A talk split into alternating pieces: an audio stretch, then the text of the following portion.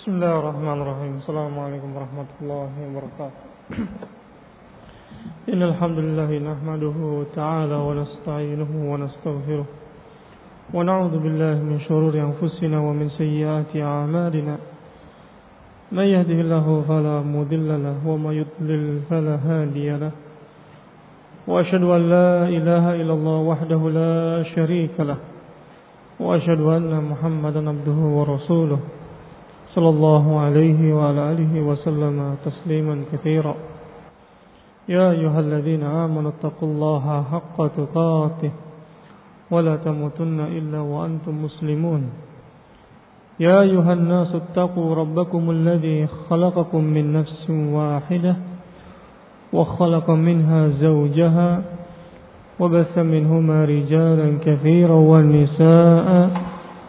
واتقوا الله الذي تساءلون به والأرحام إن الله كان عليكم رقيبا يا أيها الذين آمنوا اتقوا الله وقولوا قولا سديدا يصلح لكم أعمالكم ويغفر لكم ذنوبكم ومن يطع الله ورسوله فقد فاز فوزا عظيما ثم أما بعد فإن أصدق الحديث كتاب الله وخير الهدى هدى محمد صلى الله عليه وعلى آله وسلم وشر الأمور محدثاتها فإن كل محدثة بدعة وكل بدعة ضلالة وكل ضلالة في النار.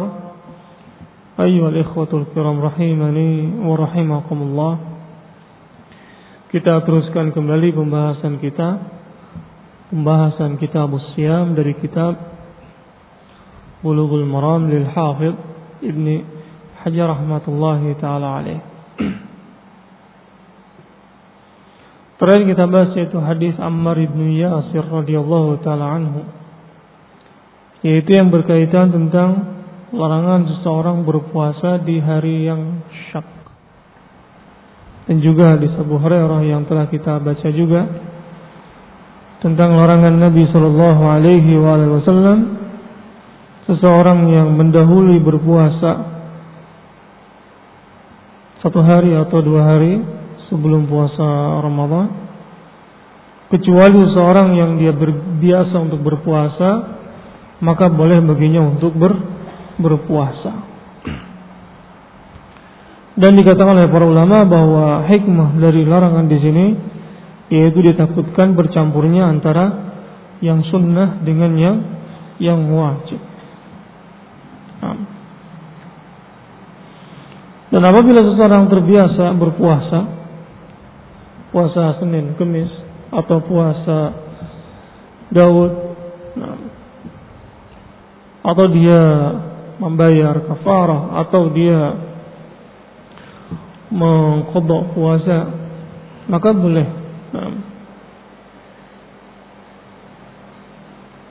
Kemudian hadis Ammar bin Yasir yaitu tentang puasa di hari yang syak. Man shoma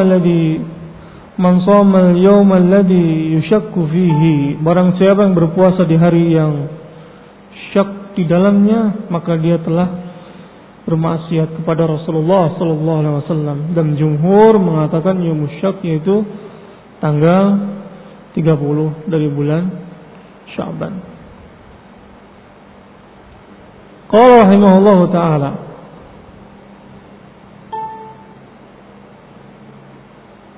Taib as-su'al, berapa kali Rasulullah sallallahu alaihi wasallam melaksanakan puasa Ramadan semasa hidupnya?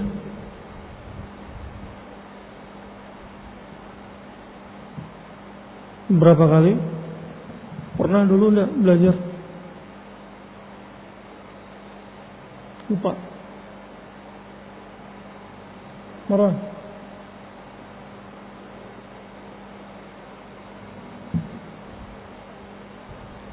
Naiwa. Berapa kali Rasulullah SAW beliau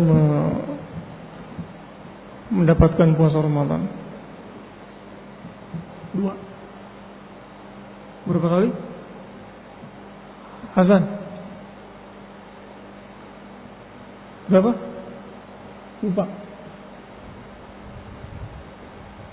9 kali. Rasulullah beliau mendapatkan puasa Ramadan 9 kali. Baik. Puasa Ramadan diwajibkan tahun berapa? Kedua bulan Syaban, tahun kedua dari bulan Hijriyah. Rasulullah SAW wafat tahun 11 Hijriyah. Dan dikatakan oleh Syekh Bassam bahwa Rasulullah SAW beliau mendapatkan puasa Ramadan 9 kali. 11 dikurangi 2 berapa? 9. Qala an Ibnu Umar radhiyallahu ta'ala anhuma qala sami'tu Rasulullah sallallahu alaihi wasallam yaqul idza ra'aytumuhu fasumu wa idza ra'aytumuhu fa'aftiru fa in ghumma 'alaykum faqduru lahu muttafaqun alayh wa li Muslim fa in ughmiya 'alaykum faqduru lahu 30 wa lil Bukhari fa'akmilu al-'iddata 30 walau fi hadis Abi Hurairah radhiyallahu taala anhu fa'akmilu iddat Sya'ban 30. Dari Ibnu Umar radhiyallahu taala anhuma saya mendengar Rasulullah sallallahu alaihi wasallam bersabda idza ra'aitumuhu fasumu, apabila kalian melihat hilal Syawal maka idza ra'aitumuhu fasumu, apabila kalian melihat hilal Ramadan fasum, maka berpuasalah kalian. Wa idza ra'aitumuhu fa'aftiru, apabila kalian melihat hilal Syawal maka berbukalah. Fa in ghumma 'alaikum faqduru lahu, apabila ghumma itu mendung, tertutup awan, faqduru lahu diperkirakan atau disempurnakan dari bilangan Sya'ban menjadi 30 hari. Hadits muttafaqun alaih. Wa li Muslim fa in ughmiya 'alaikum faqduru lahu 30. Fa in ughmiya, apabila mendung atau tertutup awan, faqduru lahu 30, maka diperkirakan bilangan Sya'ban menjadi 30 hari. Walil Bukhari fa'akmilul iddata 30, sempurnakan bilangan Sya'ban menjadi 30 hari. Walau fi hadits Abi Hurairah radhiyallahu taala anhu fa'akmilu iddata Sya'ban 30, sempurnakan bilangan Sya'ban 30 hari. Nah. Dalam hadis ini, hadis Ibnu Umar radhiyallahu taala anhuma juga hadis Abi Hurairah radhiyallahu taala anhu, ini yang berkaitan bahwa kewajiban puasa Ramadan itu ditetapkan dengan dua. Yang pertama yaitu dengan ru'yah hilal. Yang kedua dengan sempurnanya, disempurnakan bilangan Sya'ban menjadi 30 hari. Bilangan bulan Hijriyah itu tidak kurang dari 29, tidak lebih dari 30. Saya ulangi bahwa bilangan bulan Hijriyah tidak kurang dari 29, tidak lebih dari 30. Kalau masih ada 28 hari, ada 31 hari. Dan bilangan Hijriyah ima 29 atau 30. Nah, Rasulullah sallallahu alaihi wa alihi wasallam mengatakan idza ra'aitumuhu fasum, apabila kalian melihat hilal Ramadan maka berpuasalah. Ini dalil menunjukkan bahwa diwajibkannya puasa Ramadan itu yang pertama dengan ru'yah hilal. Hal ini sebagaimana Nabi SAW mengatakan, la tasumu hatta taraw hilal. Janganlah kalian berpuasa sampai kalian melihat hilal. Ini nas jelas dari Nabi SAW bahwa penetapan bulan Ramadan itu dengan ru'yah hilal. Ru'yah hilal di sini baik dengan mata telanjang ataupun dengan memakai teropong, bahwa jais. Kenapa? Karena sama melihat. Dan dengan teropong tadi itu merupakan alat untuk membantu supaya lebih terlihat, lebih jelas. Nah, sebagaimana dikatakan oleh Allamah Syaikhul Utsaimin rahmatullahi taala alaih, bahwa memakai alat dengan teropong atau yang sebagainya itu diperbolehkan. Itu diperbolehkan. Nabi SAW mengatakan, "Idza ra'aitumuhu fasumu." Apabila kalian melihat hilal Ramadan, berpuasalah. Dan apabila kalian melihat hilal Syawal, maka berbukalah. Berarti masuknya bulan Ramadan dan juga masuknya bulan Syawal itu dengan ru'yah hilal. Nah. Dan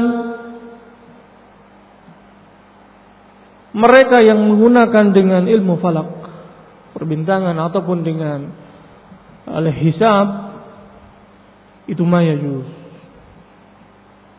Bahkan Ibnu Taimiyah rahmatullahi ta'ala alaih, beliau mengatakan, bahkan menghukumi bahwa orang-orang yang menentukan bulan Ramadan dengan bilangan hisab itu perbuatan bid'ah. Bahkan fatwa dari Allamah Syekh bin Baz juga demikian, dan juga Lajnah Daimah yang dimana mereka berfatwa bahwa ru'yah, bahwa penetapan bulan Ramadan itu dengan ru'yah, bukan dengan bilangan hisab. Bahkan mereka yang menggunakan bilangan hisab, mereka telah menyelisihi hadis Nabi SAW.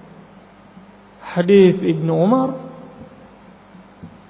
yang dikeluarkan oleh Bukhari dan Muslim,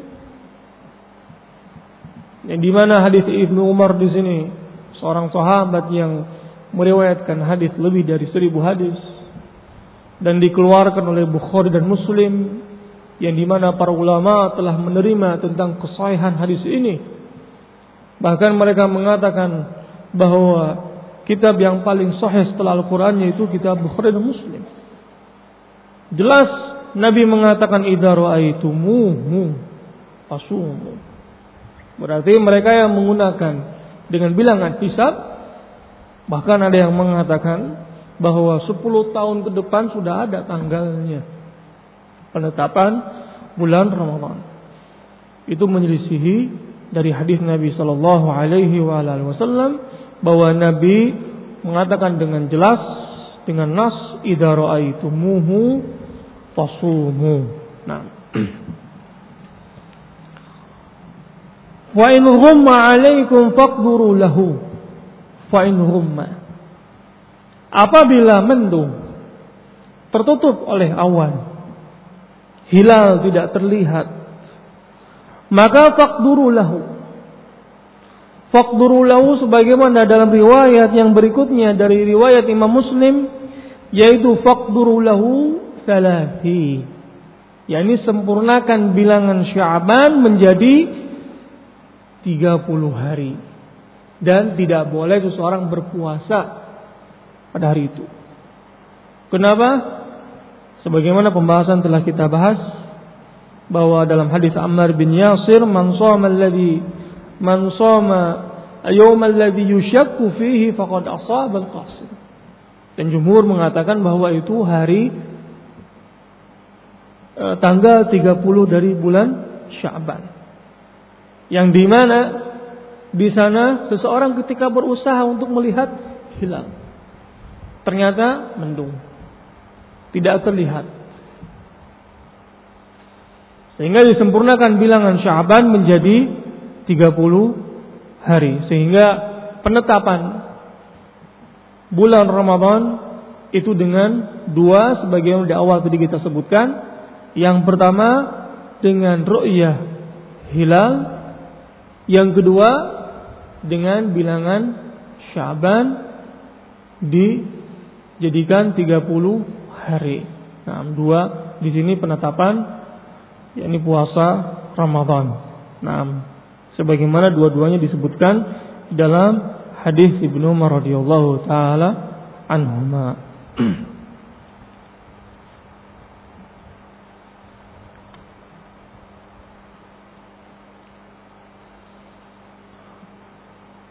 Qala rahimahullahu ta'ala an Ibni Umar radhiyallahu ta'ala anhuma qala tarawa an-nasul hilal fa akhbartu Rasulullah sallallahu alaihi wa alihi wasallam anni ra'aytuhu fasama wa amara an-nas bi siyamihi rawahu Abu Dawud wasahu Ibnu Hibban wal Hakim. Dari Ibnu Umar radhiyallahu taala anhuma qala tara an-nasul hilal, orang-orang melihat hilal, ini hilal Ramadan. Fa akhbartu Rasulullah sallallahu alaihi wasallam anni ra'aituhu, dan saya mengkhabarkan kepada Rasulullah sallallahu alaihi wasallam sesungguhnya aku telah melihat hilal. Fasama fa amara an-nas bisiyamihi. Kemudian Rasulullah berpuasa dan memerintahkan manusia untuk berpuasa. Rawi Abu Dawud dan disahihkan oleh Ibn Hibban wal Hakim.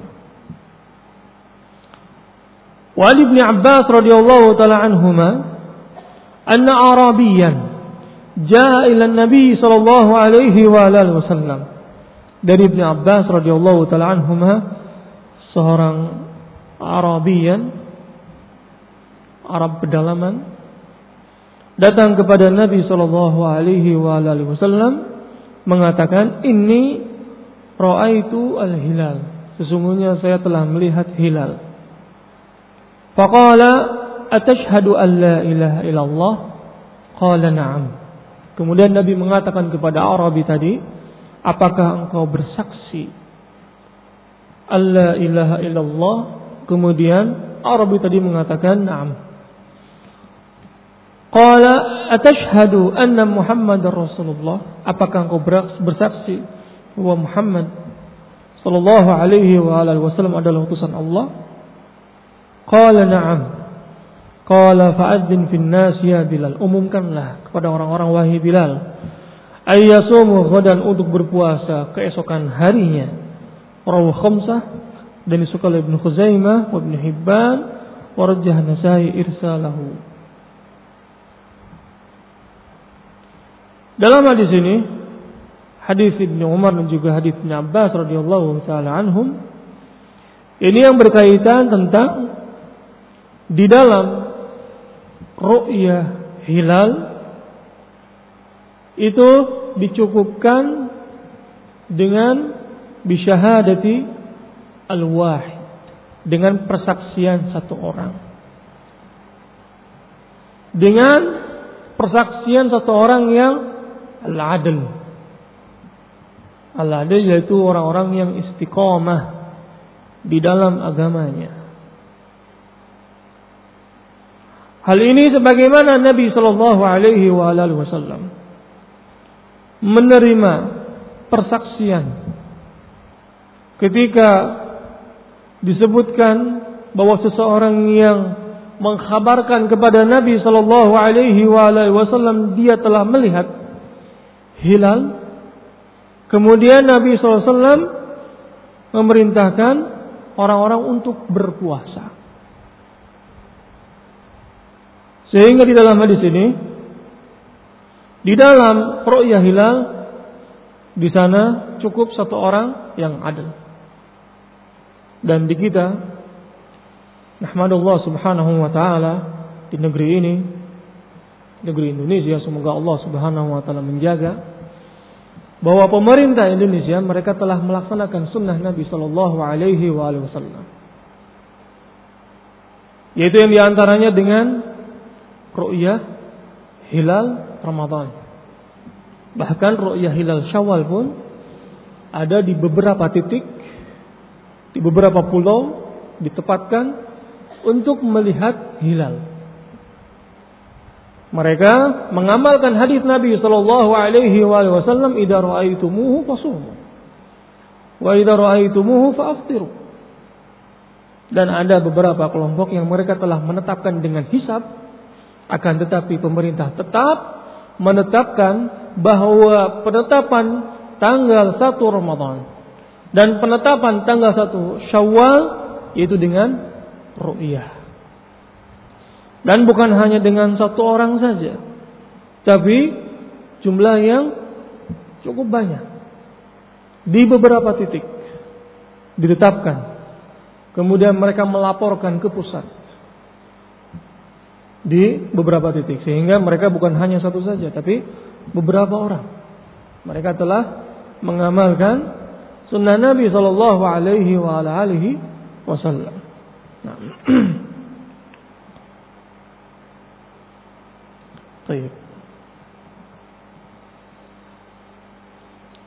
Dan di dalam ru'yah di sini seseorang dianjurkan bagi mereka yang mempunyai penglihatan yang jelas. Nah, orang-orang yang masih muda yang penglihatannya itu masih jelas. Nah, berbeda dengan orang-orang yang sudah berumur, yang di sana jangankan melihat hilal, kadang baca kitab saja kacamata yang tebal. Nah, sehingga mereka orang-orang yang masih muda belia, mereka orang-orang yang pandangan matanya yang jelas ketika melihat hilal. Nah, karena hilal tadi ketika matahari terbenam itu muncul sebentar dan tipis sekali.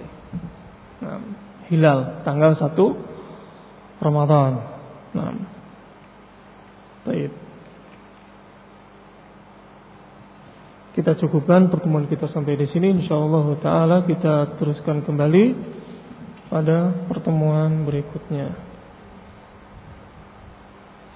Subhanakallahumma bihamdika astaghfiruka wa atubu ilaik. Assalamualaikum warahmatullahi wabarakatuh.